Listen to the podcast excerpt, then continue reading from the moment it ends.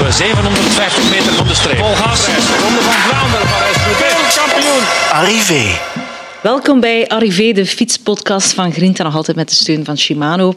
De winterperiode is voor ons het ideale moment om eindelijk nog eens een profrenner te strikken voor onze micro. En het is er eentje met een Belgische kampioenentrui in de kast. Dries de Bond, welkom. Goedenavond.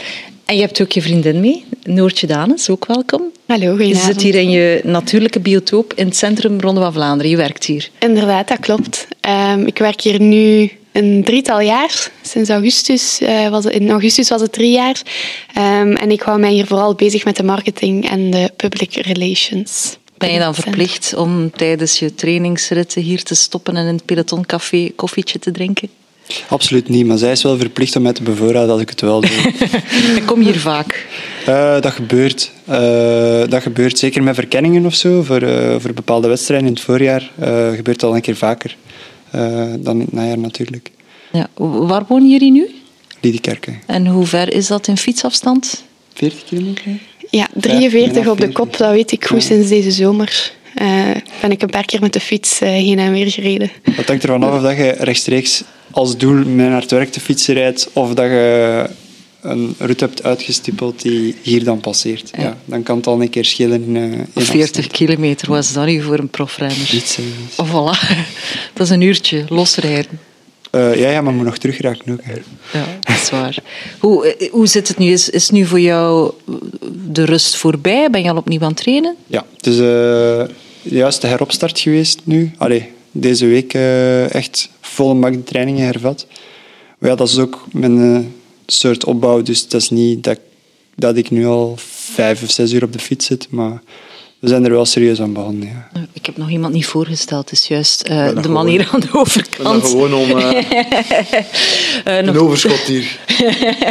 Want Frederik Bakeland, onze Ja. chief hè, van, eh, van Grinta, doet gerust mee aan het gesprek. Ja, ik wacht tot als je een keer een vraag stelt. Hoe, Ben hebben jullie, hoe hebben jullie samen de, de rustperiode verteerd? Of was het dan te druk in het centrum Ronde van Vlaanderen? Nee, nee, ze heeft eh, vakantie kunnen nemen. Eh, dat kwam echt goed uit, want ik heb de kans gekregen om eh, samen met Jasper Philips, Jonas Rickaert en Gianni Vermeers eh, deel te nemen aan eh, het natuurcriterium in Singapore. En dat was op zich al een unieke ervaring. Het is eens wat anders dan het natuurcriterium in Aalst. Ja, wel. Ja, maar je zegt het, het is, wel, het is inderdaad iets anders, want dat heb ik ook De al gedaan. wolkenkrabbers En- zijn daar iets hoger dan een ast. ja, toch wel. Nee, inderdaad. Dat was, eh, dat was een hele belevenis. En eh, de organisatie betaalde dan zowel voor mij als voor eh Noortje de vluchten. En ze waren heel flexibel in, de, in het omboeken van de terugvlucht. Want die vraag kwam, er- komt er van, van menig renner, omdat ja, voor die organisatie is het makkelijker nu in deze periode, nu dat de Europese kalender er echt op zit, om daar alle toppers aan de start te krijgen. Omdat tijdens het seizoen is dat gewoon niet te doen. Om daar Pogacar en eh Ciccone was daar als bolle trui, Jasper Philipsen was daar als groene trui, Sagan was daar, Cavendish was daar. Van die allemaal te strikken en die daar te krijgen. Dat is makkelijker dan de natuurcriteria in België. Ja, Om ook eh, aan de start te krijgen. ja, ook omdat, ook omdat die, die Europese kalender er effectief op zit. Hè. En omdat dat seizoen gedaan is. En ze hebben daar een heel goede formule in, gevonden, vind ik. Eh, door dat een beetje te, te benaderen van wij stellen ons flexibel op en als jullie daar eh, jullie vakantie aan willen koppelen, dan kan dat. En, eh, en dat vond ik wel een heel toffe formule. We hadden dan een beetje afgekeken van Jasper Philipsen. Die had vorig jaar hetzelfde gedaan. Die was eh, dat criterium komen rijden. En dan doorgereisd naar Thailand. En dan hebben wij dat voorbeeld gevolgd. Ja, en zijn er organisaties of ploegen die daar minder makkelijk mee omgaan met het omboeken van tickets? Oh, het, was, was- kwam niet van onze ploeg zelf uit. Hè. Dat is echt eh, puur de organisatie van ASO, eh Amaury Sport Organisatie, organisatie van Tour de France, die dat, die dat allemaal voor zijn rekening nam. En bij ons was het gewoon eh, de tussenpersoon van de ploeg die dat dan allee, als, als aanspreekpunt voor ons diende. Om, eh, Ze hebben daar geld genoeg, dus geen probleem. Ze hebben daar geld genoeg, dus... Bij. ASO? Of? Ja, bij ASO, dus.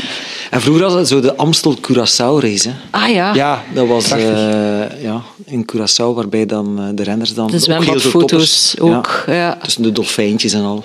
Maar dan bestonden die criteriums nog niet in, eh, in Singapore en Japan. hè. Nee, nee, inderdaad. Dus nu werken die wel wat samen, zo, Japan en Singapore. Ze proberen echt iedereen, want die contracten waren ook zo opgesteld dat je bijna half gepusht werd om ook Saitama nog te doen, maar dat was dan ineens een week later. Dus dan ja, hij rekt eigenlijk je seizoen nog langer. En bij ons was het echt zo van, ja, Singapore en het is goed geweest. En Thailand dan? Ja, al wel, wij zijn dan twee weken doorgereisd inderdaad, naar eh Krabi. Dat was toch Platrust, eten en drinken? In het begin zeker wel. Ja, avontuur gecombineerd met rust. Ja, maar jij hebt dan vakantie, dan wil jij toch wel iets actief gaan doen? Ja, klopt, klopt. Het voordeel is wel dat hij meestal in de tweede week of naar het einde van onze vakantie al terug een beetje moet beginnen bewegen. Eh, dus dan, eh, Hij komt al uit zijn bed dan. inderdaad. Dus dan hebben we wel eh, een aantal activiteiten eh, ingepland. Kajakken, wandelen. Eh, we zijn gaan duiken daar ook. Wow. Dus dat was wel heel plezant. Eerste, Ja. eerste duikervaring? Bij mij wel. Bij, zij was al gaan duiken in eh Tenerife. ja, klopt. En eh, ja, voor mij is een hele nieuwe wereld die open gegaan is. Amai. En dat staat niet in eh, het wielercontract. Niet duiken, want dat is een te gevaarlijke sport. Eh, nee, zo staat het er niet letterlijk in. nee. Maar ja, je kunt, allee, er zijn een, een heel aantal dingen die eigenlijk grijze zones zijn en, en als gevaarlijk kunnen beschouwd worden. Motocross, eh, skiën. Eh, er staan wel letterlijk een aantal dingen in, zoals met para parachutespringen en zo, denk ik. echt, maar nee, staan, een aantal dingen staan echt letterlijk genoemd. Maar ik weet niet van buiten. Ja, wel Dat vind ik wel geïnteresseerd eigenlijk. Want duiken was er niet. Ben ik wel geïnteresseerd Bij mijn, in mijn geheugen zit duiken er niet tussen. ja, kan mis zijn natuurlijk. Maar, eh, maar jij fietst als Ja. hobbyfietser dan. Je hebt hem niet kunnen overtuigen om in Thailand een fiets te huren en een toertje te doen. Nee, in Thailand niet, maar Scooter? in Singapore wel. In Singapore zijn we de laatste... We vlogen terug vanuit Singapore naar huis ook. En daar hadden we dan nog één dag ehm, aan het einde van onze vakantie. En daar hebben we fietsen gehuurd en een eh, toertje gedaan eh, doorheen de stad met de verschillende bezienswaardigheden. ja, dat is echt wel knap daar. En niet, opge- niet opgepakt of gearresteerd geweest omwille van het bezit van kauwgum of zo? Wat? Dries heeft een waarschuwing Ja, gekregen. Ik heb nee, ja, een waarschuwing gekregen van, Van de eh, taxichauffeur. van de taxichauffeur. Die zei dat meteen. Omdat Wat? ik, mijn, vader die werkt voor een, die- mijn vader die werkt voor eh, een bedrijf dat in Singapore zijn hoofdzetel heeft. Dus die moet geregeld al een keer naar daar gaan. En ik weet van een tiental jaar geleden, als hij nog vaak naar daar ging, dat hij, hij zei van... Als je daar op straat spuwt, dus gewoon ja, speeksel spuwt of je neus zo, like wielrenners doen, hè? eh, dat is een boete, als je ziet, dat is een boete van 250 euro. Wat blieft. Al zo. En eh, dus nu, ik haalde dat aan in de taxi met die taxichauffeur die vandaar was. En die zei, ja, eh, inderdaad, van als je, en zeker kauwgom zijn ze super streng op. Sigarettenpeuken zijn heel veel openbare plaatsen en parken waar je ook niet mocht roken. Maar jij rookt toch niet? Ik rook niet, nee, Ah, ja. maar, maar alles wat, wat vuil is, wou daar naar, naartoe sturen, omdat dat is een van de netste openbare plaatsen of steden waar ik... Allee, dat is de netste openbare plaats of stad waar ik ooit al geweest ben. En de beste wegen, hè, dat hebben we is gelezen. Niets, niets te vinden op straat. Ja, dat vond ik Nergens. ook. Ja, ja. Ook omdat het zo hard ja, gepenaliseerd werd natuurlijk. Eh, maar ook omdat het feit dat dat zo is, zorgt er ook voor dat al die inwoners daar ook fier op worden. En je voelt dat zo, dat zo... In het begin is dat dus ja, hard door de ja, regelgeving en de autoriteiten. Maar op den duur creëerde die cultuur en wordt de bevolking daar ook fier op. En gebeurt dat gewoon niet meer. En hoe, hoe zijn de bevoorradingszones daar dan als er gekoerst wordt? Eh, want dan mag er waarschijnlijk helemaal niks op straat gegooid worden vanwege verpakkingen alles in van. Nee, nee, maar dat was allemaal ook goed geregeld door de organisatie. En eh, ja, op zo'n lokaal circuit passeert ook altijd aan de aankomststrook. En ook in zo, met zo'n wedstrijd wordt voor en na de koers ook alles proper gemaakt. Hè. Ja. Dus dat was op zich niet zo'n groot issue. De wedstrijd was ook niet super lang. Dus drinken was een veel grotere vereiste dan eten eigenlijk. Hoge luchtvochtigheid? Ja, hoge luchtvochtigheid en hoge temperaturen. Het was echt boven, dik boven de 30 graden als we daar gereden hebben. Gelukkig wel Mhm. goed weer. Eh, want als we daar eh, onze laatste dag hebben doorgemaakt in Singapore, dan was het eh, niet super.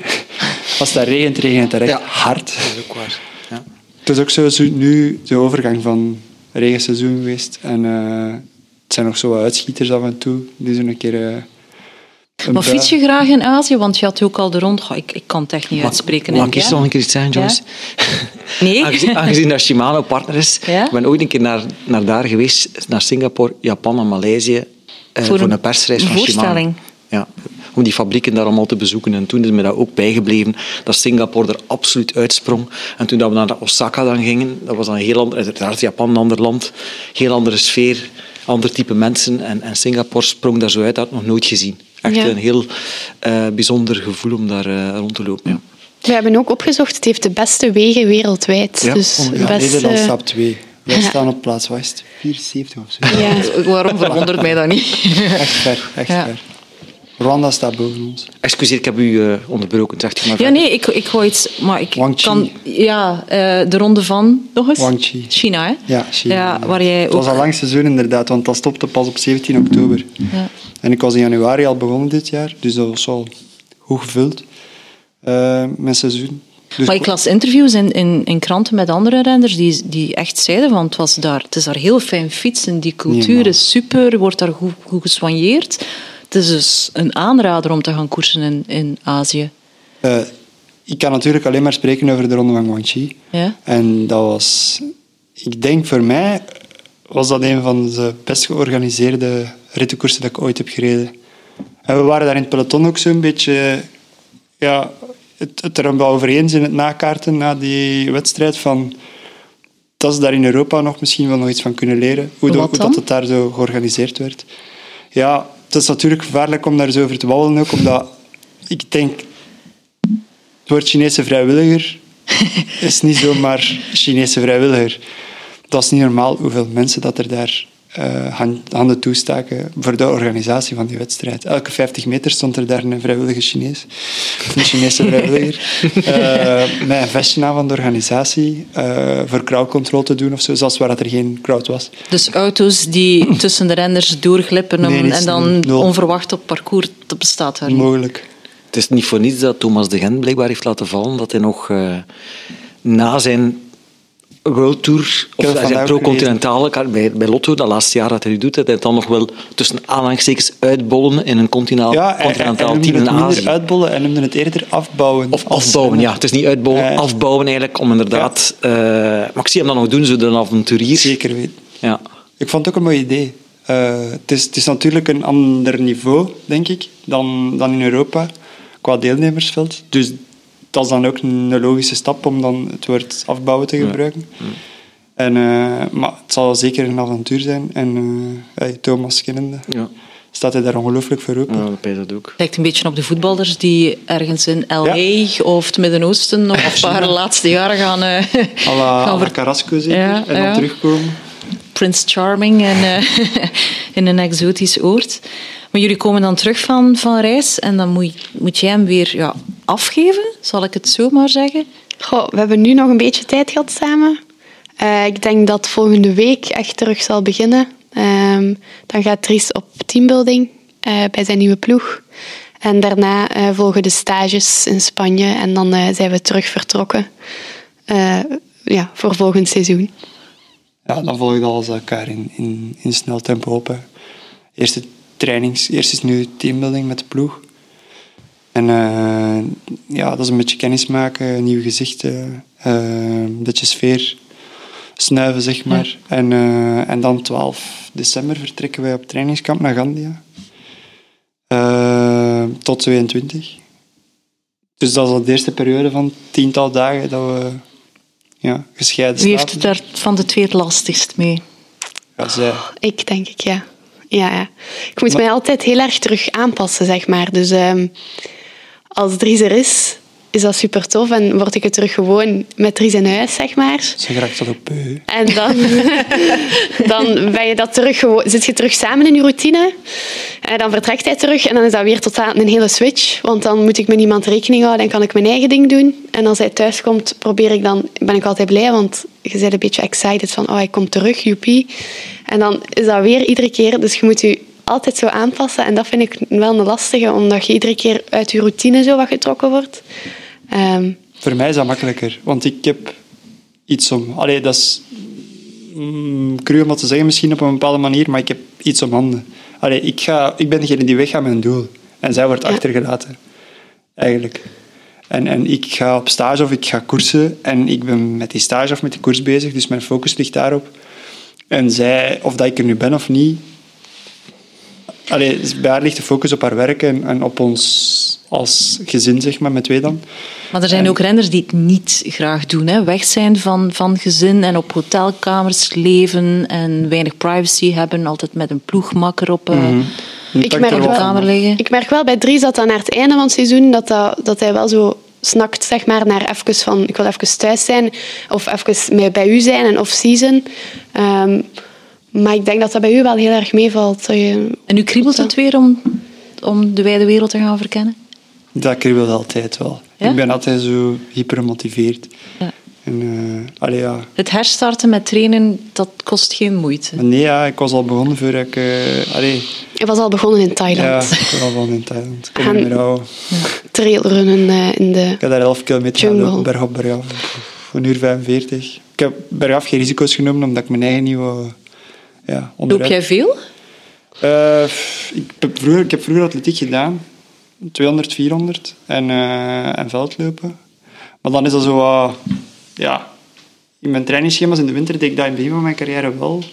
En de laatste twee, drie jaar had ik dat er zo uitgelaten. Omdat het heel moeilijk is om zowel fitness en echte krachttraining te combineren met lopen. Omdat je dan twee keer aan spierafbraak doet als wielrenner. Omdat wij op onze fiets heel cyclische bewegingen hebben, is dat een sport met weinig spierschade. Het gaat meer over uithouding en minder over spierafbraak. En als je gaat fitnessen, ja, dan gaat je echt die pure krachtvezels aanspreken en dan maakt er van die minuscule scheurtjes. En met lopen doe je eigenlijk juist hetzelfde.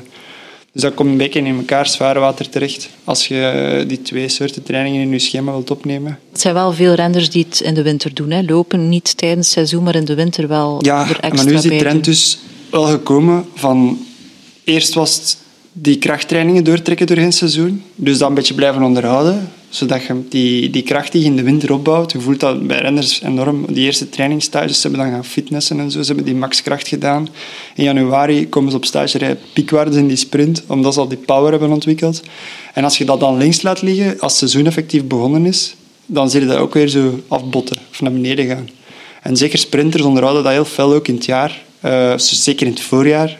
Het is altijd makkelijk in het begin van dat voltouwen. Er komt altijd een moment dat het even niet meer gaat, omdat je even een langere rittenkoers hebt. Of ja, bijvoorbeeld naar Parijs-Nice en dan valt een week stil. Of moet naar de Giro en dan, dat drie weken, dan duurt dat drie weken niet. En wat is dat dan? Echt gewicht heffen? Ja, ja. Allee, ja, squatten en zo. Ja. En, eh, of, of, Met gewichten in de nek. Ja, ja, Ja. ja. Maar dat is effectief om die maximale krachtexplosie te onderhouden. En dus bij sprinters zie je dat vaak, bij klimmers is dat minder natuurlijk. Eh, Maar het zit, er wel, het zit er wel tussen ook, tussen de trainingen. Ja, ja. En we proberen, allee, dit jaar is dat redelijk goed gelukt bij mij. Is zelfs tot in september om dat nog te blijven doen. Dat mag stilvallen. Eh richting mijn voorbereiding naar de Vuelta toe. Want dat was normaal het plan voor mij. Dat is dan op last minute gecanceld. Maar ik heb dan mooie andere koersen kunnen rijden in de plaats. Zoals de ronde van uh, Guangxi. Eh, maar nu zie je ook dat er sommige renners ervoor kiezen om dan net dat lopen te gaan integreren tijdens het seizoen. En dan een beetje. Tijdens het seizoen? Ja, ik wou het van doet dat veel. Primoz Roglic doet dat zelfs tijdens een grote ronde. Dus eh, dat is blijkbaar ook een hele goede manier om je lichaam in lijn te houden. Wat bedoel je daarmee in lijn Wel, als je gaat lopen, het gaat dan vooral over je, je rug en zo. Dat dat, dat dat lopen er net voor zorgt dat je gestel zichzelf corrigeert. Als je bijvoorbeeld als je op de fiets zit, alleen maar op de fiets zit en je hebt een klein foutje in je positie, dan eh ga je overbelastingen ja, creëren en zo op bepaalde plaatsen. En dat lopen zou er net voor zorgen dat je ja, net iets minder bij een osteopaat langs moet dan iemand die dat niet doet. Loop jij soms? Ja, ik ben terug begonnen. Aha. Ja. En ook om die reden of gewoon om, omdat Nee, nee, het minder, gewoon- minder tijd kost? En slecht ja, ja, weer. Vooral, eh. vooral dat. Vooral, vooral eh, minder tijd. Ik heb niet, niet zoveel tijd om, om veel, te- zeker niet in de week, te fietsen. Dus en dat, voor, dat geldt voor veel mensen. Dus dan is eh, zeker met eh, kortere dagen is dat eh, veel toffer om te, om te gaan Ja. doen. Ben je toch buiten in plaats van altijd op de rol. Ja. Wat dat je op een uur kunt doen met looptraining, dat kun je niet op een uur met de fiets. Dat is onmogelijk. Het was verschrikkelijk weer de laatste tijd. Hè. Daar kunnen we het over eens zijn. Hoe heb jij jezelf gemotiveerd om toch buiten te gaan rijden? Ja, de zon scheen in Thailand, dus dat was geen probleem. Nee, nee, maar ik bedoel... eh, Ik ben al tot op heden nog maar twee keer buiten gaan fietsen, dus eh, dat viel op zich nog wel mee. Vandaag heb ik er mij echt overgezet. Ik ben vanmorgen een uur nuchter gaan lopen. Allee, eh 50 minuten, moet niet liegen. En eh, deze namiddag heb ik eh, ja, dan toch mezelf zover nog gekregen om, te vertrekken. Ik dacht dat het beter was. Ik was nog geen vijf minuten weg of begon weer te miseren. En, eh, maar op zich is die mis er niet probleem. Uh, het is die fietskuisen achteraf zo ook. Ja, de baan door, door het weer, wat je nu juist zegt. Het is er al drie weken zo weer. Het stroomt weer, zeg maar. ik geen Er geen kindjes normaal. Uh, en het is gewoon inderdaad thuiskomen en alles is vuil. En ja, de filter van het wasmachine moet er ook aan geloven, denk ik.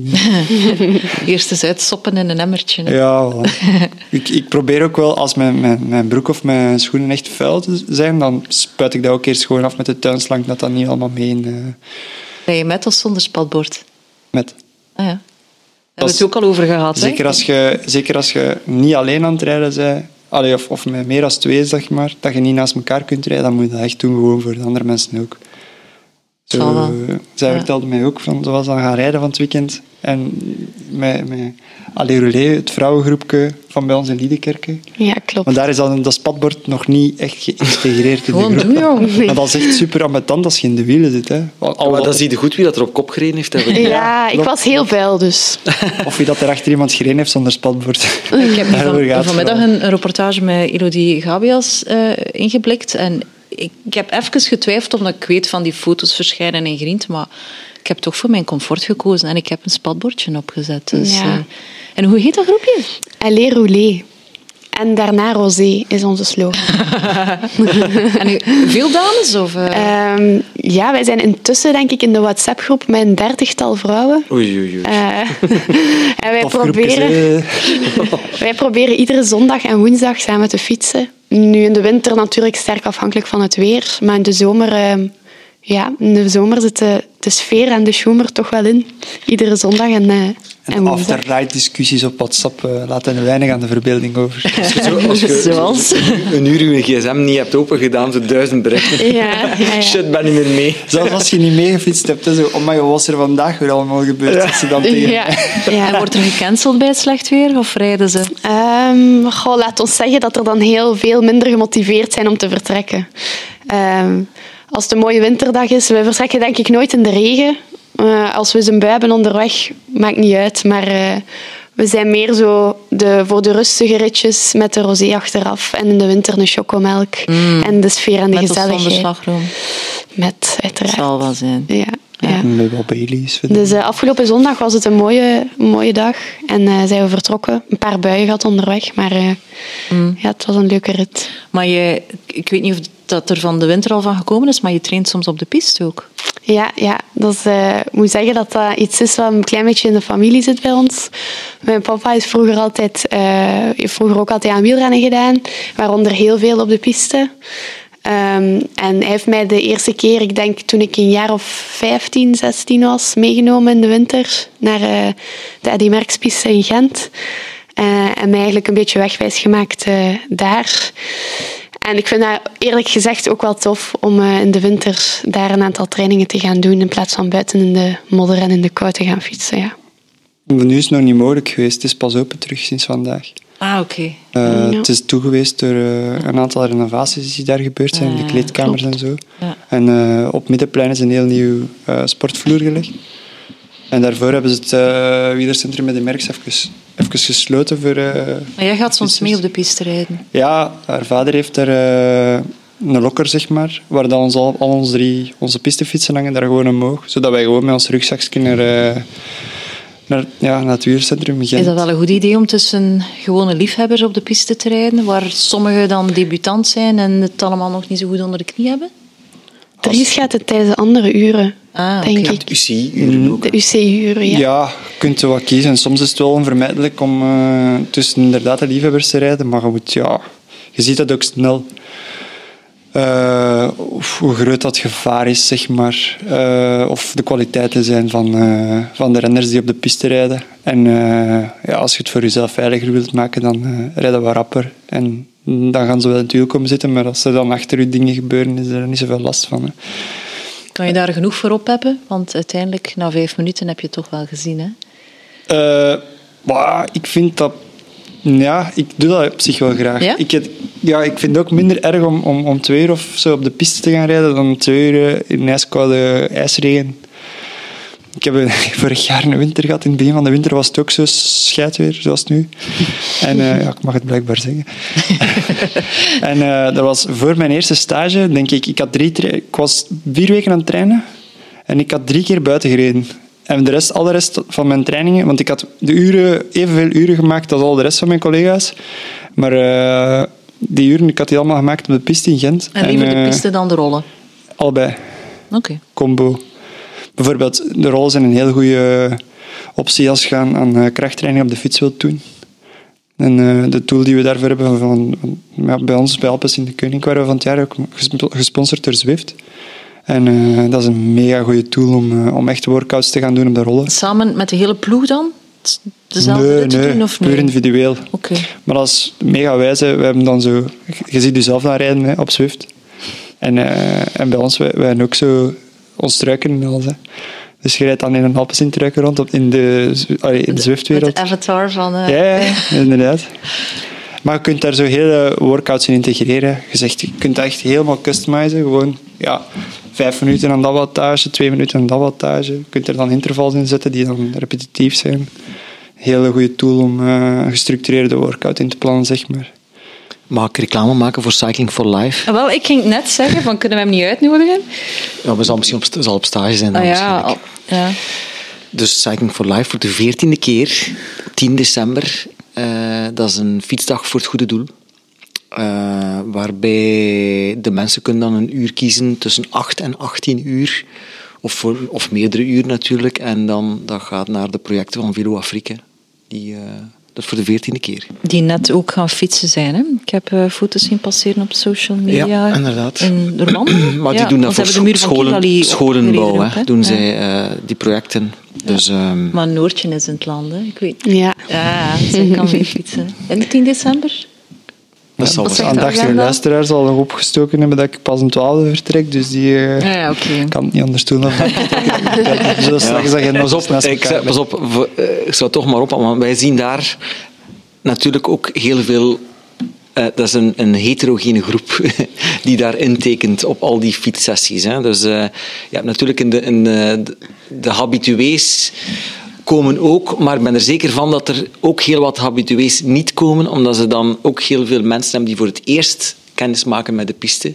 Die krijgen dan wel zo'n hesje om.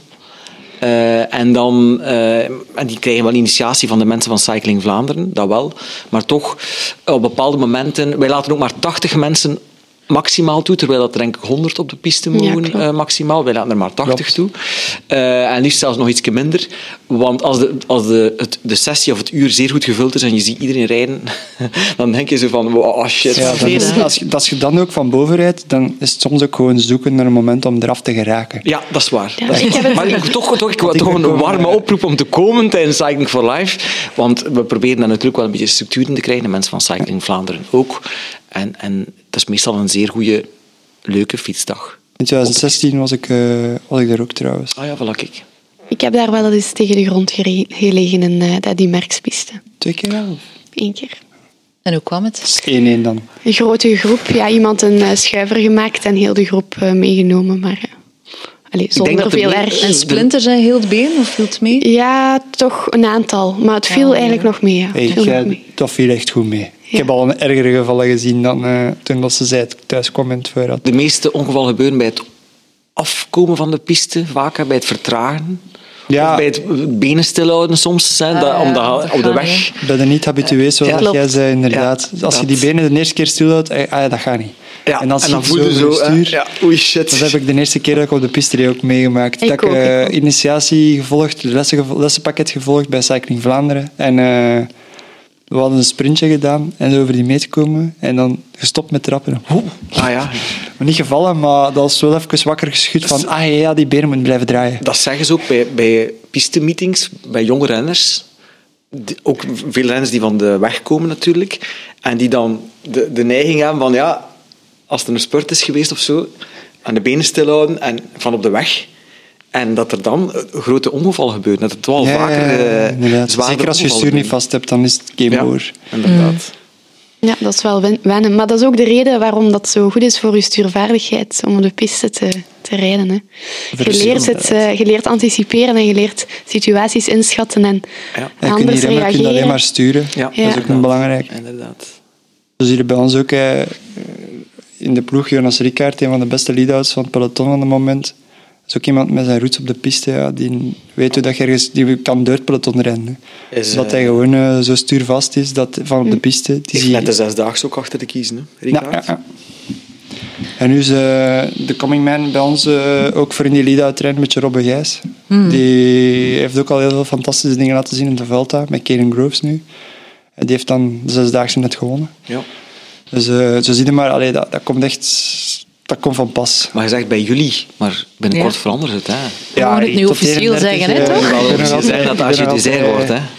Ja, klopt, maar ik ben wel, op dit moment ben ik nog onderdeel van de ploeg. Ja, dat klopt. Je moet En, eigenlijk... eh, ik heb het in schoonheid kunnen afronden, mijn hoofdstuk, eh, bij Alpen sint Koning, met die ronde van Guangxi. Ik heb daar de puntentrui mee naar huis kunnen nemen. Ik ben daar een dag leider geweest. Dat was echt... eh, ja, dat was voor mij ook de eerste keer dat ik dat heb kunnen doen. Eh, aan de leiding staan in een World Tour koers. Dus eh, dat is weer een, eh, een checksje afgevinkt op de bucketlist. schoonheid. En ja, het was, het was in echt mijn eigen stijl dat ik heb kunnen afscheid nemen. Het was een rittenkoers van zes dagen. Ik heb vijf van de zes dagen in de, in de vlucht van de dag gezeten. Twee keer geflirt met de, voor vooruit te blijven voor de podium is, verwinning. of niet? Ah, nee, geflirt met de podiummissing, zeg maar. Nee, nee, nee, echt, echt geflirt met, met, met net vooruit blijven, net niet vooruit Ik weet blijven. wel, ik lachen. Eh, en, en ja, na dag drie stond ik daar ineens met de leiderstrui op dat podium. Eh, dus dat was dan ook wel echt leuk. En Ik had dat gehoord. Ik dacht, was het Renaat die er was? Ja. Ja, ik dacht het. Ik had, ik had dat toen ook gehoord. Heeft daar toen eh, uw interview toen op Radio 1. Het gebeurt ook niet zo vaak dat in, een- in zo'n rittenkoers waar sprinters, want dat waren allemaal massasprints buiten dan Ja, ja, dag vier, eh, dat er daar iemand de leiderstrui pakt, puur met bonificatieseconden van door onderweg gesprokkeld te hebben. Ja, ik was gewoon dag één mee, twee bonificatiesprints gepakt, dag twee mee, twee bonificatiesprints gepakt, dag drie mee, weer hetzelfde. Je moest dan rekenen dat die leider niet in de Ik moest dan echt geluk, zo ja, ik moest echt ook nog een beetje geluk hebben eh, met wie dat er de rit won of tweede of derde werd. Want aan de meet heb top drie eh, hebben die ook uh, bonusseconden. En onderweg was het twee keer 3, 2, 1 seconde elke rit. En aan de meet was het 10, 6, 4 voor 1, 2 en 3. Dus ja, als er elke dag dezelfde winnaar was geweest, dat had zelfs niet gelukt. Eh, maar ja, de eerste rit werd dan gewonnen door Viviani. Die pakte dan 10 seconden. Milan was dan tweede. Die tweede rit won Milan. Spijtig genoeg, want als die daar niet in de top 3 was geëindigd, had het op dag 2 al prijs geweest voor eh, aan de leiding te komen. Maar dag 3 viel al zojuist in de plooi dat, juist, eh, dat diegene die niet mocht in de top 3 eindigen, eindigde niet in de top 3. Hij kwam daar dan zo aan de leiding. En eh, dat was wel tof. Een ervaring rijker. En was dat dan jouw laatste bijeenkomst met de ploeg? Ja, En- en behalve dan Singapore, dan, Ja. daar hebben we nog een keer. Ja. Maar dat was in schoonheid afsluiten ook, omdat ik heb daar dan geprobeerd van die te verdedigen, die leiderstrui. Ik heb daar mijn beste vijf en tien minuten ooit gereden. Dus eh, om dat dan zo diep in het seizoen nog te kunnen doen, dat was wel eh, allee, toch bemoedigend. Dat ik zeker Zit nog niet in mijn neerwaartse dan die curve zit. statistieken te- op te zoeken op... eh, Nee, ik krijg daar melding van. Hè. Oké. Dus je, je, je- je laat je rit op, zoals dat sommige mensen op Strava doen. Bij ons is dat ook ons trainingsplatform dat automatisch gebeurt op Training Peak, zodat de coaches kunnen kijken ja, hoe het ervoor staat en zo. En als je dan bestwaarde rijdt eh, op, op vijf minuten of tien seconden of whatever, krijg je daar dan een melding van, zo, medaille van all-time bestwaarde. 32e beste tijden. Ja, blijkbaar eh wil dat toch zeggen. Maar ik ben ook mm, een beetje een, allee, hoe moet ik het zeggen, alternatief type prof. Eh, ik ben laat prof geworden, pas op mijn 26e.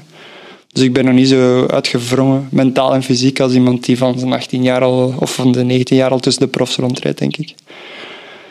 Ja. En waarom de ploegverandering? Eh, ja, Je gaat naar Agi Duzer, dat mogen we nu wel We zeggen. hebben er, eh, ja, inderdaad. Eh, het is een nieuw hoofdstuk. En, eh, ik had ook kunnen tot het einde van mijn carrière blijven, denk ik. Eh, bij, bij mijn huidige ploeg, omdat ik daar heel goed in pas, denk ik. Ik heb er een hele goede rol in En gevonden. ook zoveel toprenners, jong. Allee. Ja, Je zit daar met de Flandrien van het jaar, maar daar ga, ik, daar ga ik dan weer vanaf zijn op een bepaalde manier. Dat is heel leuk om daarmee samen te rijden, maar dat beperkt ook je eigen kansen op een bepaalde manier heel sterk. Ik ben iemand die wel wat nood heeft om zelf te presteren. Ik ben ben ik iemand die nood heeft aan vrijheid. En dat werd nu wel moeilijker. Je ziet dat ook aan mijn resultaten van ja, de laatste jaren. dat, dat ik iets minder uitschieters heb. Omdat ik mij heel vaak voor, voor die coming mannen, like Keren nu in, in de voorbereiding naar de Vuelta in het najaar, en dan Jasper Philipsen, als ik met hem op pad ben, dan voel ik mij ook nooit... Het is te goed om, om, om met snot voor de ogen te rijden voor hem. Ik heb ze op het einde van het jaar met Jasper zo... We hebben dan Paris-Chauny gewonnen eh, met hem. Eh, en ik ben denk ik een heel jaar zo diep niet geweest als... eh jawel, de Port Epic ben ik ook zo diep geweest, dat was voor mezelf. maar dan daar, ik heb daar tien minuten op de grond gezeten, ik kon geen pad meer zijn. Eh, omdat ik me zo had leeggereden voor Jasper en die won dan. En dat is, dat is zalig. Maar dat zorgt er dus voor dat je zelf ook op een andere manier aan die koersen aan de start staat en zo. En, en zelf minder kansen grijpt. En ik denk dat dat iets is dat ik nu wel ga terugvinden in, in mijn nieuwe ploeg dan bij AG Dessert. En eh, ja, kijk, op die manier kijk ik er wel naar uit. Heb je al in je hoofd zitten waar je op mikt in 2024? Of mag dat nog niet geweten zijn? Jawel, eh ik krijg een aparte rol. Hè. Ik, krijg, ik krijg iets meer de rol van libero. Eh, ze gaan mij daar iets meer mijn ding laten doen. Dus ja, nu, ik heb geen Mathieu van der Poel meer in mijn ploeg zitten aan de start van de voorjaarskoersen. Want als je met Mathieu aan de start staat, dan weet je, ja, we staan met een topfavoriet aan de start. Of één van de. En dan is het gewoon één plan. En ja, we hebben dan nog Domestiek een, hebben dan, in sommige koersen hebben we dan een bliksemafleider met Jasper of met, met Søren Andersen gehad dit jaar. eh, die zo wat kunnen als schaduwkopman fungeren. Maar voor de rest is dat gewoon. En diep in de finale, als het zo uitkomt dat Mathieu kans maakt, dan is zelfs, zijn die man in steun van Mathieu. Lekker Roubaix. Jasper, die is in steun van Mathieu, die pakt er niet meer over van Van Aert. En tuurlijk, tuurlijk niet. Als hij overpakt, misschien reizen ze zelfs terug naartoe. Eh, kan hij zelf winnen, maar je ziet dat dat niet gebeurt. Is dat ehm, voor een stukje de schrik om na je carrière alleen maar als de renner die Belgisch kampioen werd in 2020 herinnerd te worden? Daar heb ik geen schrik van. Want dat is ondertussen al niet meer denk ik. Ik heb dan die rit in de Giro gewonnen vorig jaar. Dat, heeft er, dat was eigenlijk voor mij... Dat heeft dat juk zo wel wat afgeworpen. Want voor mij is die prestatie van die rit in de Giro sportief zo...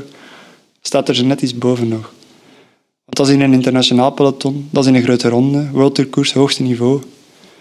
En, eh, en dat was zelfs niet de bedoeling, denk ik, van het peloton, dat die vlucht vooruit bleef. Dus dat was echt... In de boekjes was het een etappe voor een massasprint, want punt, ja, in de punten zijn in een vlakke rit meer dan in een overgangsrit voor de puntentrui. Dus dat was in de boeken geschreven dat dat een sprint ging worden. Al die sprinters hadden die laatste week overleefd, al die bergetappes overleefd om in rit 18 nog een keer te kunnen sprinten. Want 19, 20 en 21 was ook niks voor die mannen. Dus die waren daar nog alleen maar voor die rit. Vet kruis in de agenda. Ja, ja. De, de Maar, Cavendish, ja, die mannen allemaal gewoon gefocust op rit 18 in die laatste week. Dat was het enige doel van die week. En als Was je er dan daar in slaagt... Ik was denk ik net twee dagen terug thuis. Ik was daar een week Oh, geweest. timing. ja, ehm, Echt, dat was wel zot. maar eh, ja, Het beste telefoongesprek ooit waarschijnlijk. ja dat wel, dat wel, inderdaad. Ik was wel heel trots eh, op hem. Allee, ik ben heel trots op Maar ja, jij wist het toch dat, dat jij die dag nog eens wou knallen. Waarom ben je Ja, ja, ik heb, daaruit dat, ik, heb, gegaan? ik heb dat een avond voordien ook gestuurd. Ik zei, eh, ik stuur morgen de bloem wel op. Ja, dat is dan wel als er bij Dries iets in zijn hoofd zit, of er zit een rit of een bepaalde koers in zijn hoofd, dan kan hij... Ik zeg natuurlijk niet, dat zal niet altijd lukken, hè, want we kunnen nooit... Ja. Maar hij spreekt het, hij maar hij spreekt spreekt het wel uit dan Ja. tegen, de, tegen zijn omgeving. Dat was Ook stel- tegen jou? Ja. Ja, Eh, niet, niet aan grand publiek, maar wel zo... Ja. Tegen zijn dichte vertrouwens- bij mijn omgeving. vertrouwenspersonen zo. Het was hetzelfde met het jaar dat hij Belgisch kampioen is geworden. Ehm, ik weet nog goed, we waren denk ik een aantal avonden voordien was het Vive le Velo op tv. Dat was corona, dus Tour de, Tour de France was in september. Ja. En En, wij zaten in de eh, zetel en ja. Karel was eigenlijk alle favorieten aan het overlopen. Van eh, ja, zon- komende zondag is het BK. Ehm, en we hebben Dinsdag, die... dinsdag want dat Ah, was de dinsdag. dinsdag dan na de laatste rit van de Tour. Dus dat was op 22 september. En de Tour stopte op 20 september in, in Parijs. Ja. En allee, een, aantal, eh, ja, een aantal kleppers aan het overlopen. En die maakt kans en die maakt kans. En Dries zat er niet En tussen. Dries zat er niet tussen. En Dries zat naast mij in de zetel en die zei, ze weten het niet, hè, maar hier zit hij, zegt hij. Ik, ik ga zondag Belgisch kampioen worden. Dinsdag. Eh, dinsdag. Ehm, dus als het in zijn hoofd zit, eh, ik denk dat dat ook helpt bij hem, alleen op mentaal dan, om tegen zichzelf te herhalen van dat is mijn doel en dat is, daar ga ik voor. Eh, en dat heeft bij hem wel effect, precies. We hebben met de bloggers van Grinta een WhatsApp-groepje. En daar hadden wij dat jaar uh, ook onze favorieten in gezet. En Luc Verdood, die is van jouw kant. Ken je hem? Zal wel zijn. Je kent hem. Ja, en die zei dus van... Dries. Ja. En wij, wij dachten allemaal, wel, hey, wat zegt hij nu? En bam. Ik zit met Luc, eh, Luc organiseert een, eh, een pronostiek eh, onder wielerliefhebbers. Ja, en hij zei, er heeft een stemmetje mij dat ingefluisterd. En jij was dat stemmetje zelf, misschien. Had je Ja. het hem gezegd dat je... Ja, Ervoor ah, ging? wel, Luc is collega van een goede vriend van mij. En eh, ja, die vriend had mij dus mee in die pronostiek getrokken. Hopla. En eh, vandaar dat wij ook wel contact hebben af en toe. En Luc mag cashen achteraf. Ah, waars- ik denk het, ja. Maar ik heb dat dus ook effectief dat jaar, in 2020. eh het was hier een reportage op... eh, ik was met, met een van mijn vrienden gaan verkennen.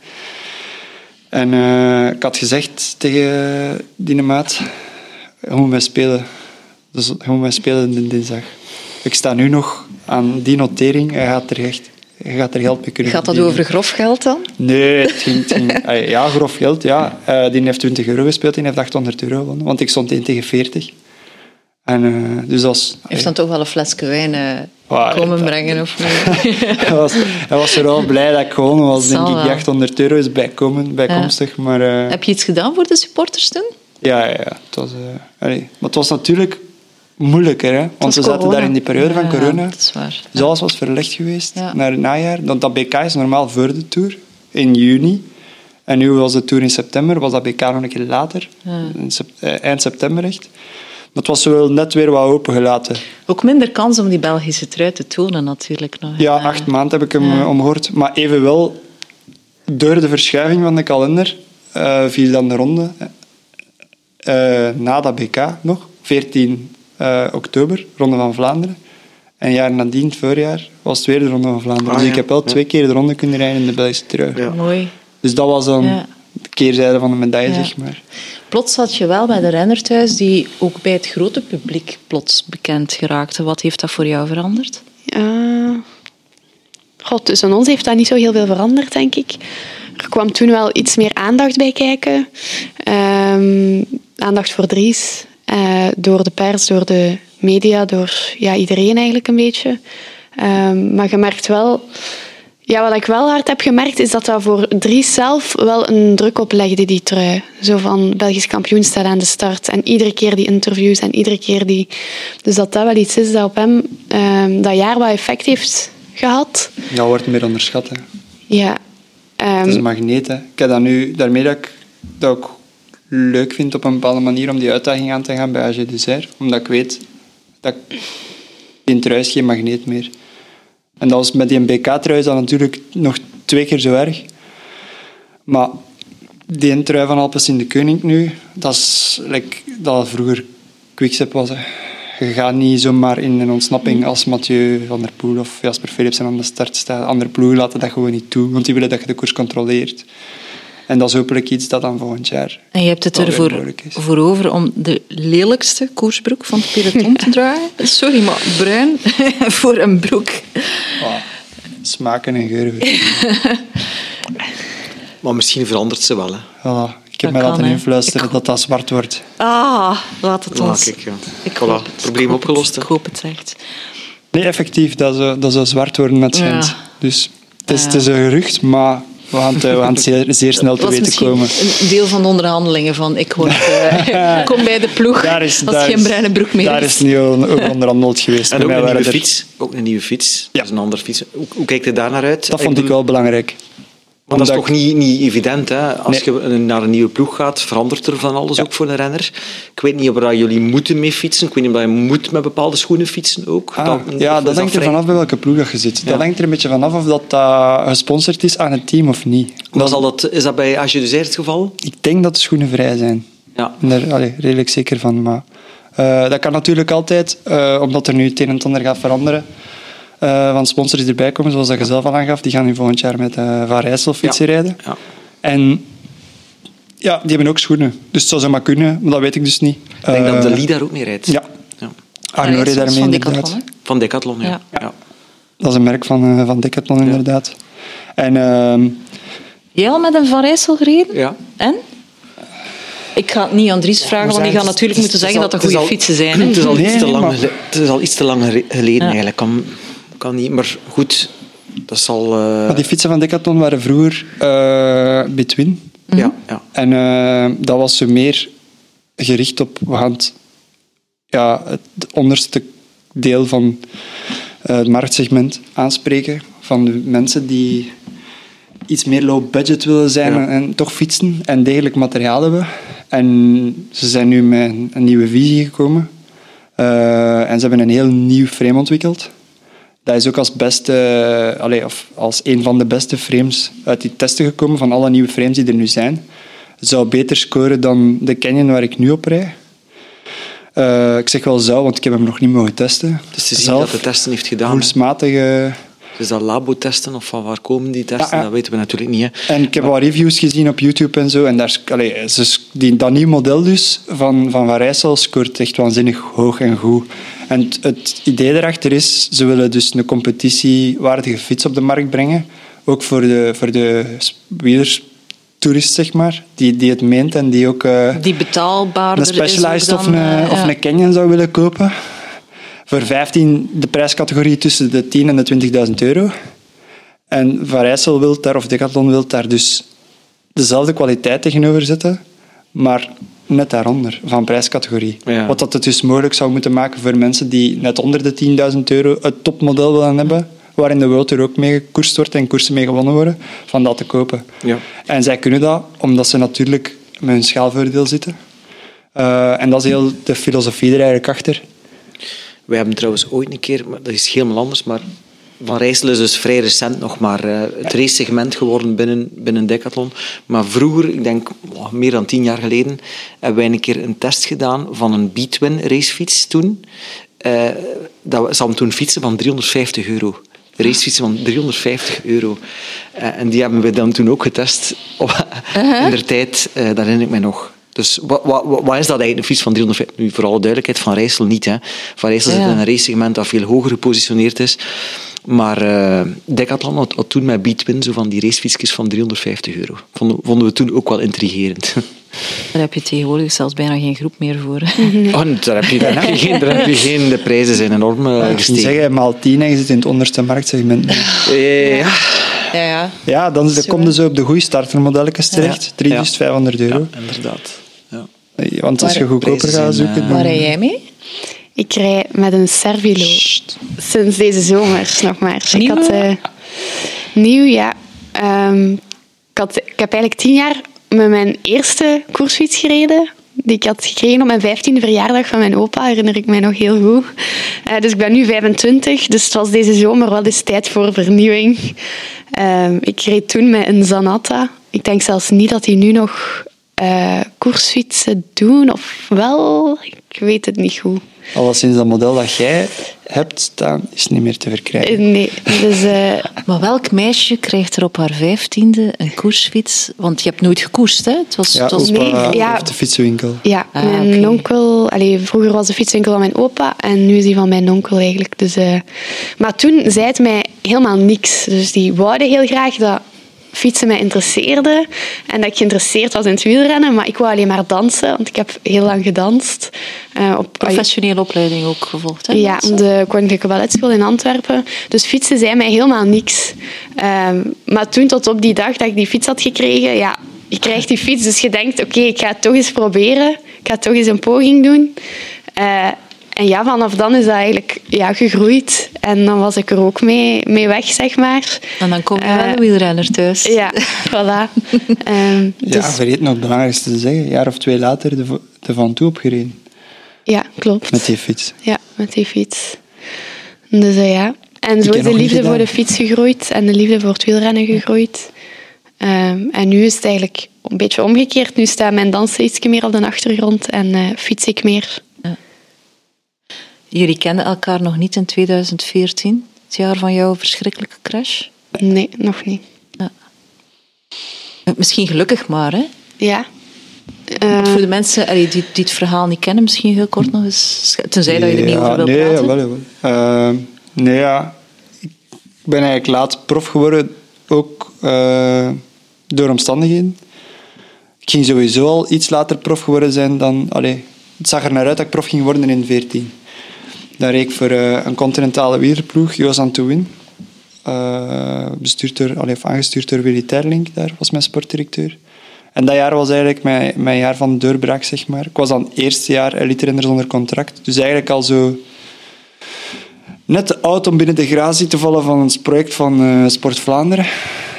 En dan, dat is ook het jaar dat Oliver uh, waar ik nu ploegmaats mee ga worden, een contract toch nog, die is een jaar ouder dan mij, en die kreeg daar al een uitzondering om dan als tweede jaar lid zonder contract daar toch nog een contract te tekenen. Want eigenlijk is dat echt bedoeld om de jeugd te steunen. En, eh, maar dat is dus een moeilijk verhaal. Hè, als je dan tussen de studies en dat sportenland laveren bent, van ga ik nu 100% voor die studies gaan of ga ik dat proberen te combineren? En ja, ik, ik heb pas beslist om alles op de koers te zetten als ik dat diploma in handen had. En dan was ik eigenlijk al 23, dus eerste jaar niet belofte. En ik won dan wel negen koersen dat jaar. Ik won dan mijn eerste profwedstrijden. Klopte dan Johnny Meersman in, in, in merenkoersen. De prijs Lucien van Impen en zo. Dus ik had echt mijn neus aan het venster gestoken. En er waren wel wat gesprekken met Hilaire van der Schuren bij Wanti en zo. Maar dan in uh, oktober, dus echt in de laatste week van dat seizoen, uh, reed ik in Frankrijk de Tour de Vendée. En uh, ja, ben ik daar in een afdaling te val gekomen. Het deed 70 per uur omdat mijn uh, achtertuber ontploft was. En uh, ben daar met mijn hoofd tegen een gevel van een huis geknald. Ik heb dan 13 dagen in coma gelegen, van de, 5, van de 5 oktober tot de 17e. Ik heb bewust geen beelden opgezocht. Ik weet ook niet of dat... Er zijn geen beelden van, denk ik. Nee, misschien uh, ook wat beter voor Noortje. Ja. Nee, want anders... Nee, allee, ik heb zelf daar ook nog geen... Ik heb er een beeld van gevormd, door, omdat ik had ploegmaten die achter mij reden en collega's die Oh. mij verteld hebben over hoe zij het beleefd hebben. En uh, ja, Laurens de Vreese was er zo een van. Dirk Vinders, toen een ploegmaat van mij, die kon mij dan vertellen wat dat er in ja, zijn perspectief gebeurd was. Mijn vader die was mechanieker, die zat in de wagen. Dus die was heel snel bij mij. Dus ook zijn versie van het verhaal, uh, dat moet vrij chockerend geweest zijn. En, uh, maar ze waren dus, de arts op de moto was heel snel bij mij, voor mij te stabiliseren. Ze hebben mij daar ter plekke moeten intuberen. En, uh, je was toen al helemaal niet meer bij bewustzijn? Nee, ik was nee, aan het stuipen en zo. En er liep bloed uit mijn oren en zo, dus het zag er echt super slecht oh. uit. En ze hebben mij wel heel snel kunnen afvoeren naar een voetbalveld met de ziekenwagen, om dan vandaar de helikopter te pakken naar de UZ van Nantes. En dat is een beetje mijn geluk geweest, dat ik daar in dat supergoeie ziekenhuis ben terechtgekomen. Uh, en daar hebben ze me echt ja, goede zorg kunnen geven. Het heeft dan nog een keer aan een zijde draadje gehangen, want ik heb daar na drie dagen een, een bloeding bijgedaan. Stonden bij mij op het punt ook om mijn, om mijn schedel open te leggen, om de druk eraf te laten. En net op het moment dat ze die beslissing moesten maken, viel die druk spectaculair weg. Maar dat zorgde ervoor dat er een aderke dat op springen stond, toch nog sprong. En uh, deed een tweede bloeding bij. Uh, ja, en dan, dan zag het er even penibel uit, maar dat bleek dan in een niet-cruciale deel van de hersenen te zijn, om maar te zeggen. Uh, dat is allemaal zo niet exact. Hè. Allee, dat, is wel, dat is wel exact, maar de wetenschap staat nog niet zo ver dat ze kunnen zeggen, ja, en dat celletje in je hoofd, dat dient daarvoor, dat ze zo met zones. Hersenen zijn zo complex. Ja, wel. Ja. Maar blijkbaar was die bloeding dus gebeurd links frontaal en dat is zo de zone waar je remmingen zitten. Er bij mij waren alleen maar, alleen, maar, alleen maar remmingen waren weg. Dus Wow. dat viel op zich nog mee. Dat is beter als de, dat je het van achter voor hebt, waar dat al je vitale functies zitten. En, Ja, eh, maar die remmingen zijn toch al terug, hoop ik. Ja, deels, deels, deels. Ik heb zo... Ja... Bepaalde vrienden noemen mij... Allee, als ik het zeg, hoe ze mij noemen, dan gaan ze wel weten wie Zeg het, het. eh, De man zonder rem, word ik al een keer genoemd. Maar dat is om te, meer om te lachen. Ja, dat is om te lachen. Omdat ze het ook weten dat dat, omdat ze ook de geschiedenis kennen en zo, een beetje de Ja. woordspeling van gemaakt. Ja. En eh, Maar jongens, dat is, allee, dat is niet alleen een wonder dat je nog leeft, maar dat je profrenner toekoor dan nog ja, bent. omdat toen ook, als ik dan wakker werd, vooral eh, omdat ze mij daar ter plekke hadden geïntubeerd, was er wat vuil meegekomen en zo in mijn longen. Ik heb dan een, een longontsteking gehad tijdens die coma. En eh, dat zorgde ervoor dat ik echt in een supersnel tempo heel veel spiermassa verloren had. Ja, ik stond dan al superscherp met- op het einde van dat seizoen. Met broeks voor ogen, hè. Dus Ja, ah, wel, het was redelijk vergelijkbaar. Ik kwam daaruit met 57 kilo. Normaal weeg ik er 70. dus zijn ik verloor een kilo per dag. Zijn ouders hadden ook echt bijna eigenlijk afscheid van hem genomen. Ze hadden gezegd, er Ja. zijn drie mogelijke situaties. Situatie 1 is dat hij er niet uitkomt, dat, gewoon, allee, dat gedaan is. De tweede situatie is dat hij eruit komt, maar dat hij eigenlijk als een plant... Ja, of wel- ja, niet te voorspellen niet met welke beperkingen en zo, maar dat er toch wel wat schade is, fysiek of mentaal. Maar dat kunnen ze dan ook niet voorspellen. En de derde was van, hij komt er goed uit, maar daar, hoef, allee, daar hoeft je niet meer op te rekenen. Dus Ja. die waren eigenlijk al in net de gezegd, fase... optie 3, slet maar uit. Dus mijn ouders hebben echt na... Dat was na drie dagen, als ik zei, van die bloeding. onze zoon zijn we kwijt. Ja, of toch zoals dat we hem kennen. Ja. Ja. En dat heeft vooral bij mijn vader ook wel... Hebben ze geprobeerd om jou tegen te houden om opnieuw te koersen? Nee. Nee, dus het was zo, ik werd dan, ja, dat was nog het moeilijkste, omdat ik, zat, ik had geen remmingen. Hè. Dus ik werd wakker, ik woog 57 kilo, ik kon mijn eigen gewicht niet meer dragen.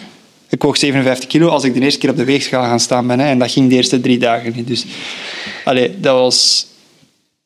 Ik kon mijn eigen gewicht niet dragen. Hè. Mijn, mijn benen was van omtrek 50 centimeter, was naar 38 gegaan. Oh god. Dus dat, ik zag mijn benen en ik dacht, hè? dat zijn geen benen, dat zijn armpjes. Eh, maar dan, die, ik was zo dichtbij dat verwezenlijken van die droom om profrunner te worden. Ik het was echt toch het niet idee eerst dat dat ik je vroeg een fiets... eh, ja, het was, ja, nee, zo erg was het niet. Maar ze zeiden dus tegen mij, eh, de dokters daarvan, ja, omdat ik de vraag wel stelde van, en de koers kwam heel snel. Wat daarmee en hoe snel kan ik weer op die fiets en dit en dat. En ze zeiden gewoon tegen me, oh, oh. Dus dat was 2014. 2015 moet niet pijzen aan fietsen of koersen. We gaan nu eerst terug als mens laten functioneren in de maatschappij. Want we weten nog niet, ze wisten nog niet wat dat schade was, cognitief en zo. Er moesten nog heel veel testen gebeuren. En eh, daarna gaan we wel zien. Dus ik mocht daar niet aan denken. Allee, dat was niet prioritair. En bij mij Wanneer zat was je dat wel op de fiets? prioritair. Ah, wel. dat is echt zot. Ik, eh, een maand en een half nadien ben ik mee geweest op, eh, op teambuilding met Verandas Willems. Want eh, ik heb daar het goede geschenk Ivan de Schampvelaren is er in mijn schoot gevallen. Die heeft mij mijn contract bij Verandas Willems laten tekenen in Tuzet van Gent. Als ik nog niet eens thuis was geweest. Onder het motto van... Ik heb het vuur in uw ogen gezien. En, dat is de enige ploeg waar, dat nog met mij aan tafel zat. Ik had Amai. zeven ploegen waar ik contact mee had. Dat was, geen, dat was een continentale ploeg, dus dat was geen profploeg. Dus ik ging daar geen prof worden. Maar hij zei wel, kijk, in 2015 moet je van mij niets laten zien. Eh, maar ik gok erop. Ik heb een sterk vermoeden, zei hij, dat, eh, dat je in 2016 weer de beste versie van jezelf gaat zijn. En heeft gelijk gekregen. Eh, 100 procent. Ik heb dat, dat jaar, 2016, dat was dus twee jaar na datum, heb ik van alle koersen die ik gereden heb bij de Litte zonder contracten maar één niet gewonnen. En dat was de laatste, omdat ik per se nog een koers wou rijden in mijn Belgische kampioenentrui bij de Litte zonder contract, omdat ik er maar één had gereden in die trui. En ik dacht volgend jaar, ja, ik word prof, dus ik mag, geen, mag dat niet meer dragen. Eh, en dan heb ik toch nog eh, derde geworden in plaats van gewonnen, omdat ja. dat werkt zo eigenlijk een magneet, dat ik er juist al zei. Het is moeilijk om te winnen als je een driekleur aan hebt. Eh, Maar dus ja, ik, ik stond het eerste koersweekend van 2015 wel aan de start van Brussel-Opwijk. Heel de dag in de aanval gezeten. En het tweede koersweekend in Brussel-Zepperen, dat, eh, dat was ik derde. Om, eh, en die, die artsen daar ook, we hebben daar contact mee gehad achteraf, die zeiden, eigenlijk is dat een medisch mirakel. Dus, dat hadden wij niet durven kunnen voorspellen, niet durven hopen.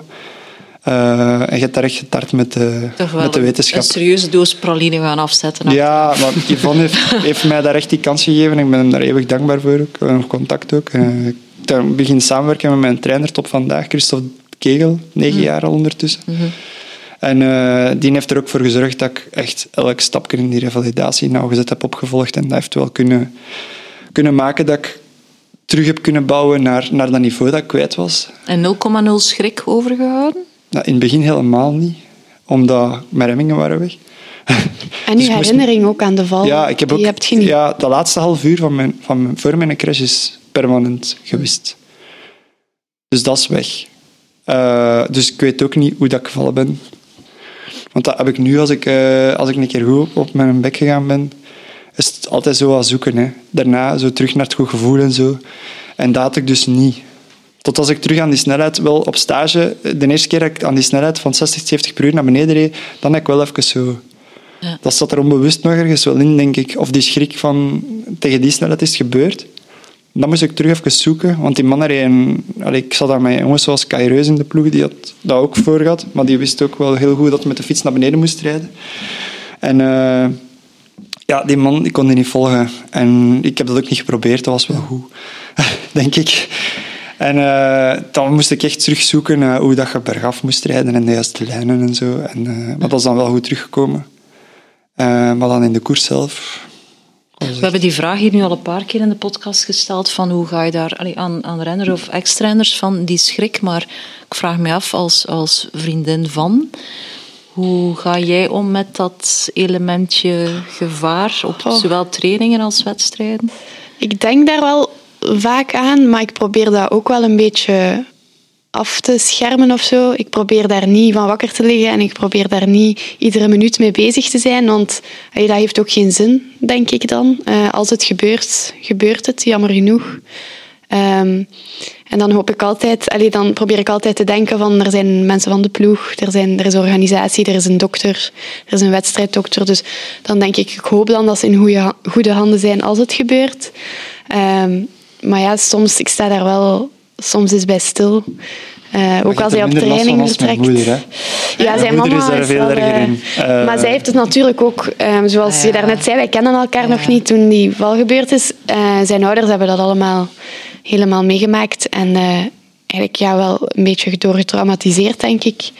Ehm, Ja, ik heb, dat, ik heb de ergste fase van, van het trauma niet meegemaakt. Ik was in slaap. Ik heb niet... Maar je hebt negen levens. Ja, zeker. Ja, zeker. Ik weet het niet. Nog acht Maar zij, staat er niet... eh, of zij gaat er niet vanuit dat dat gaat gebeuren. Dat is het grootste verschil, denk ik. ik probeer... Eh, wat dat er wel bij haar zo... eh, ik ga het niet problematisch noemen, maar wat dat ze wel last van heeft, dat is bijvoorbeeld als ze mij niet over de finish heeft zien komen en, Mm. en, en ze hoort mij niet na de wedstrijd. Dan durft ze wel een keer... Hè, Ja. ja, en dan durft ze wel een keer zo een beetje flashback dat we noemen. Ja, dan, het stuurt altijd goed aangekomen of ehm, ik, gewoon één berichtje. Ik weet dat hij soms weinig tijd heeft of dat dat niet altijd lukt. Maar als ik een berichtje krijg, ben ik gerust. Dan denk ik, oké, hij belt of hij stuurt mij wel als hij tijd heeft. Maar als ik dat berichtje niet gekregen heb, dan ben ik wel zo even... En ik heb hem niet over de finish zien komen, dan ben ik wel even van, zou alles goed zijn? Wat is er gebeurd? Ehm, dus hij probeert dat, hij doet echt heel hard zijn best om dat altijd met te doen. cadeautjes thuis natuurlijk. Ja, Maar- nee. Of het moment, de momenten dat hij vertrekt naar het buitenland, eh, ben ik ook zo wel van... Dan zeg ik dag en dan denk ik hopelijk... Dat is ja, erg om het zo cru te zeggen, maar hopelijk zie ik hem terug. Maar ja, er gebeuren... Het is een gevaarlijk beroep. Het is een gevaarlijk beroep. Dus je Nee. staat daar ergens, zit je daar wel de hele tijd mee bezig. Maar ik probeer het ook wel genoeg los te laten. ehm, Want je hebt het niet in de hand. Hè. Allee, je kunt het niet controleren. Dus. Ja, ik heb het zelf meegemaakt hoe gevaarlijk dat is. En ik heb ook menig collega of vriend, zeg maar, al moeten achterlaten op de weg. Ja, jij zat in de ploeg van Parijs-Roubaix 2018. Ja, Ja. en Michael. ja. Ook mee de graven moeten dragen.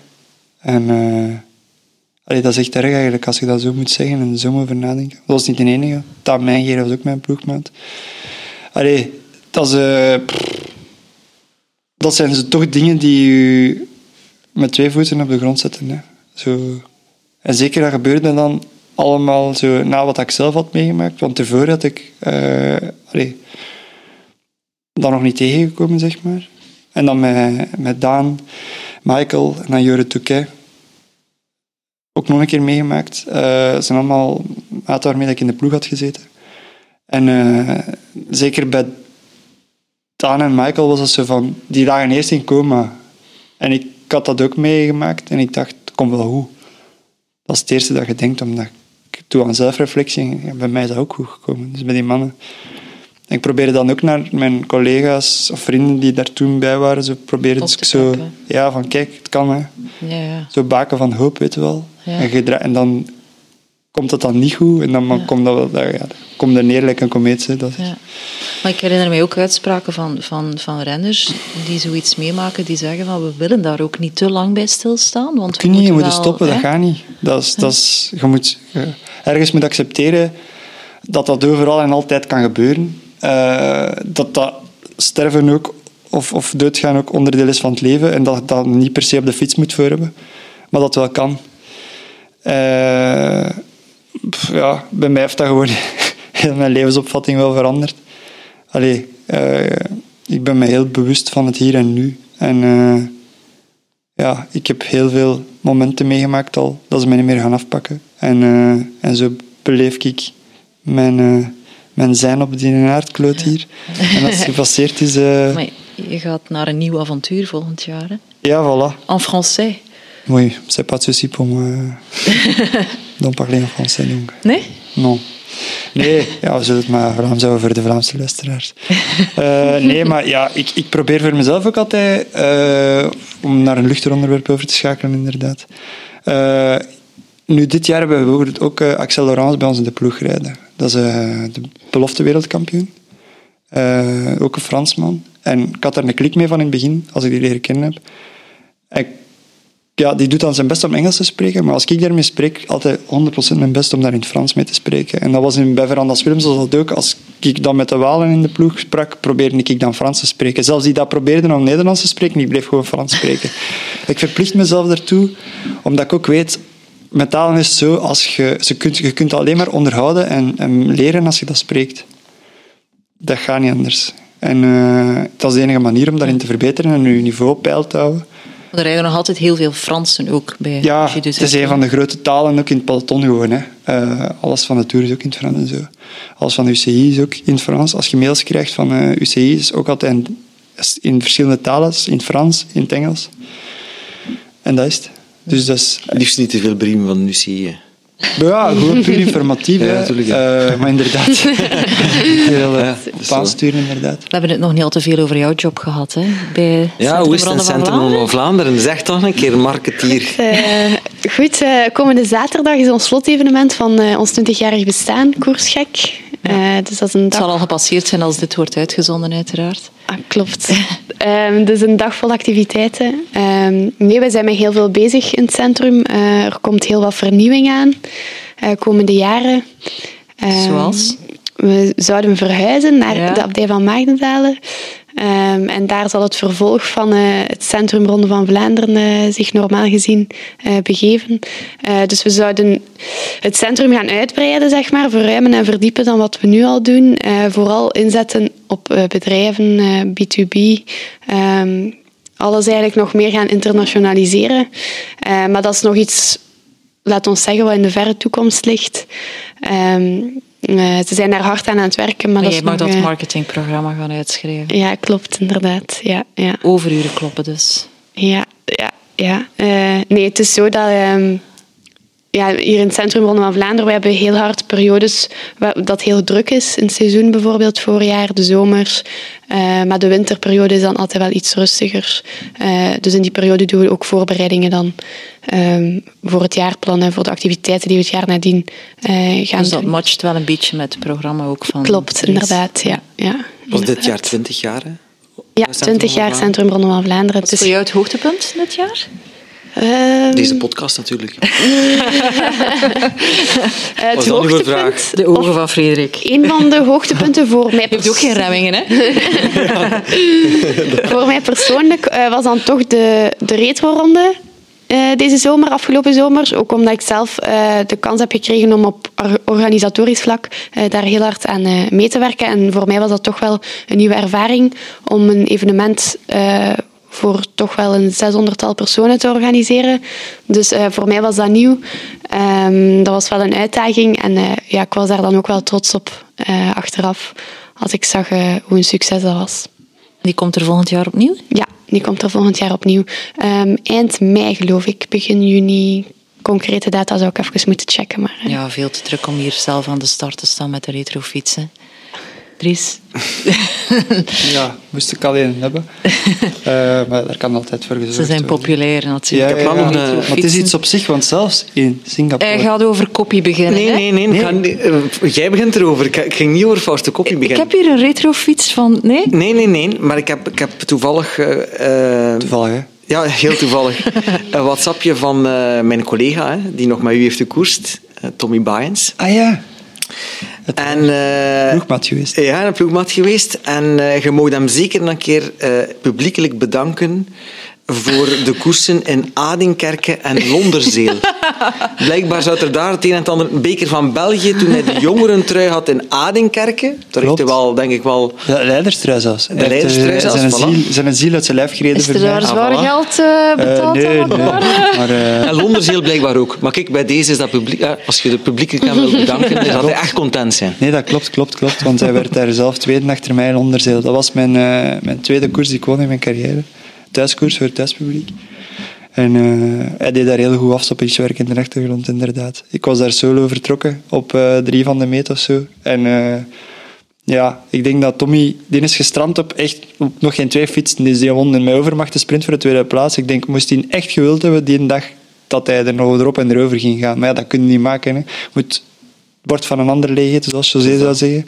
Voordat je er zelf aan begint. En hij was wel aan het hopen misschien dat, eh, dat ze het gingen toerijden op mij. Maar dan de andere, dan won hij.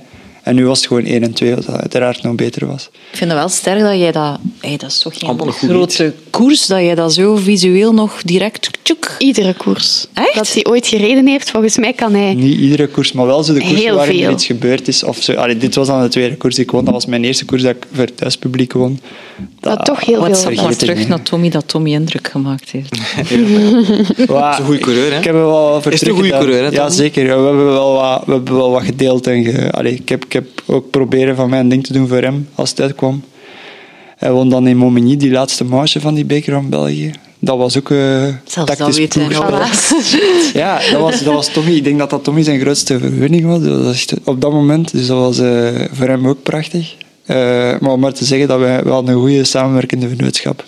voilà. En nu, af en toe gaan we een keer met Lin en Tommy gaan, eh, gaan padellen. Dus juist, ja. Ja. En dan krijgen wij echt goed op ons, op ons doos. Ja.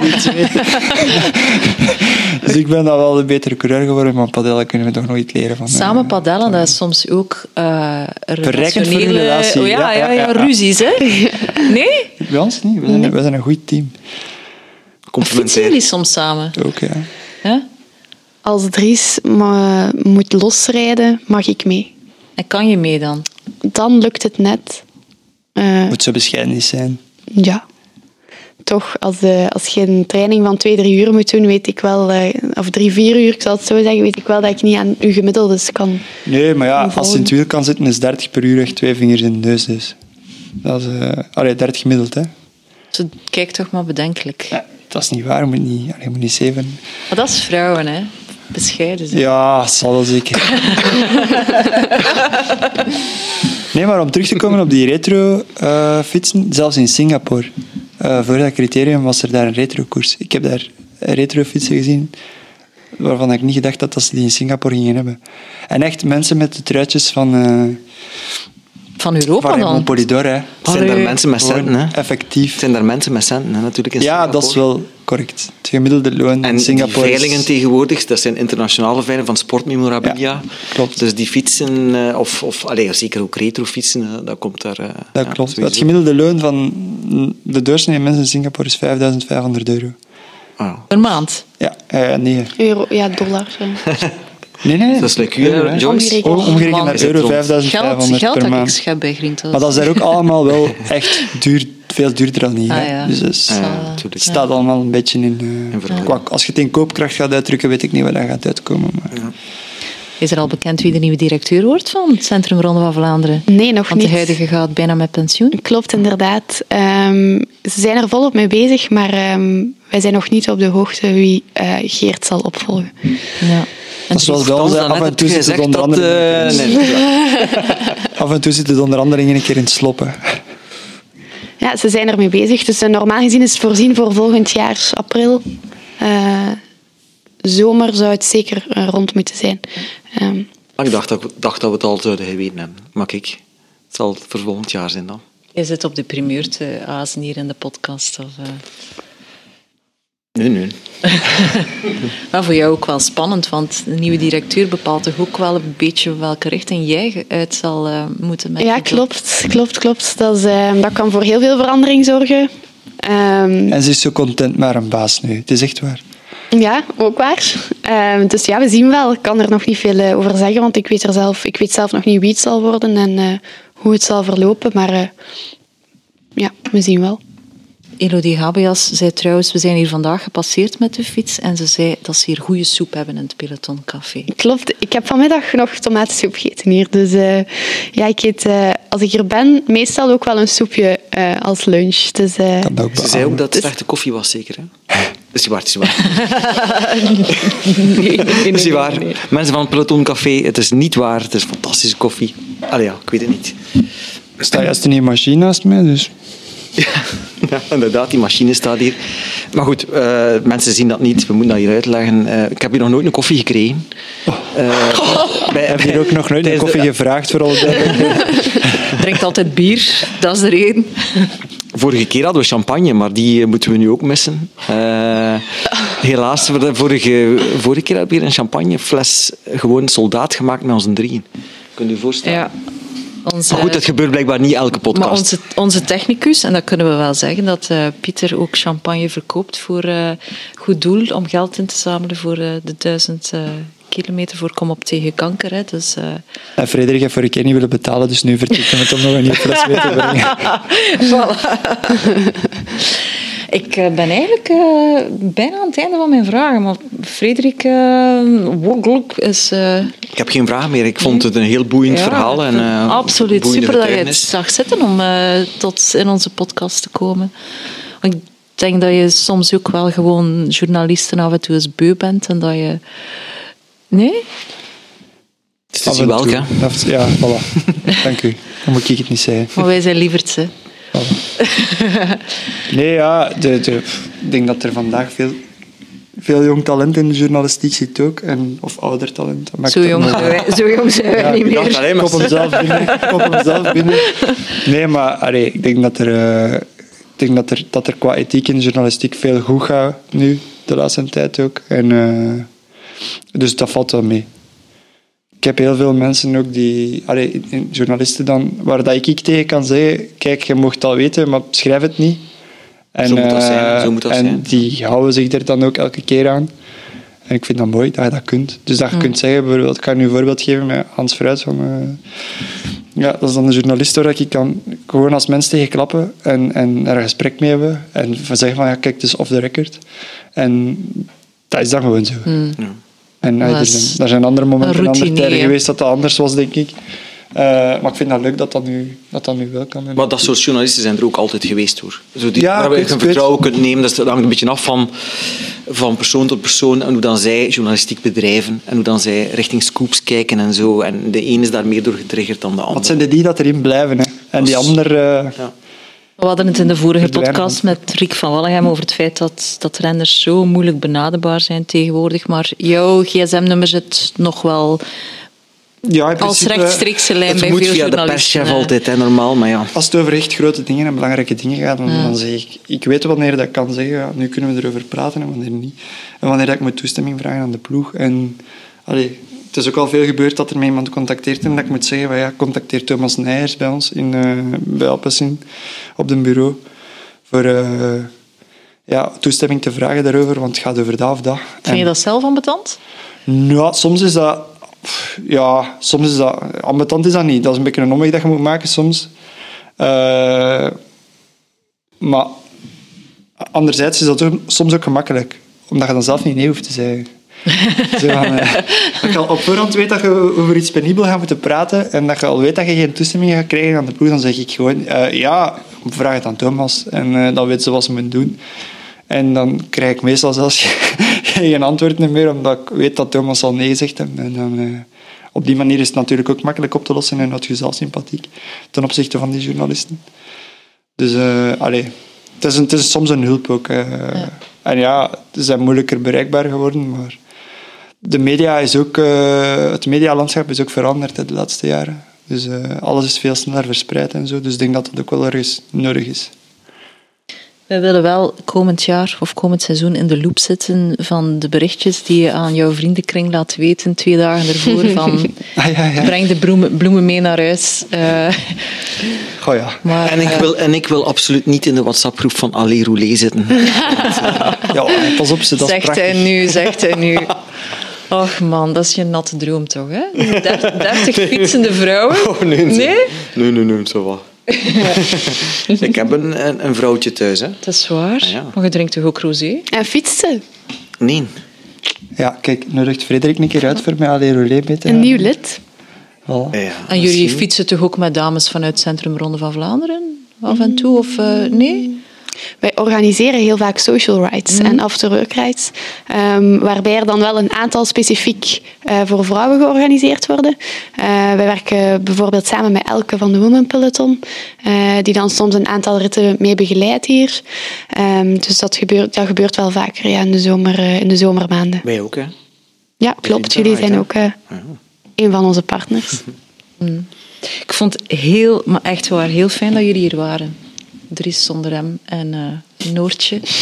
Ik wens jullie een fijn seizoen. En, Dank je. eh, ja, ben, ben benieuwd wat de nieuwe ploeg en eh, de nieuwe aanpak gaat opleveren. Ik ook. Ik maar ook. eh, we kijken er naar uit. Voilà. Succes. Dankjewel. Merci, merci. Dankjewel. Tot snel.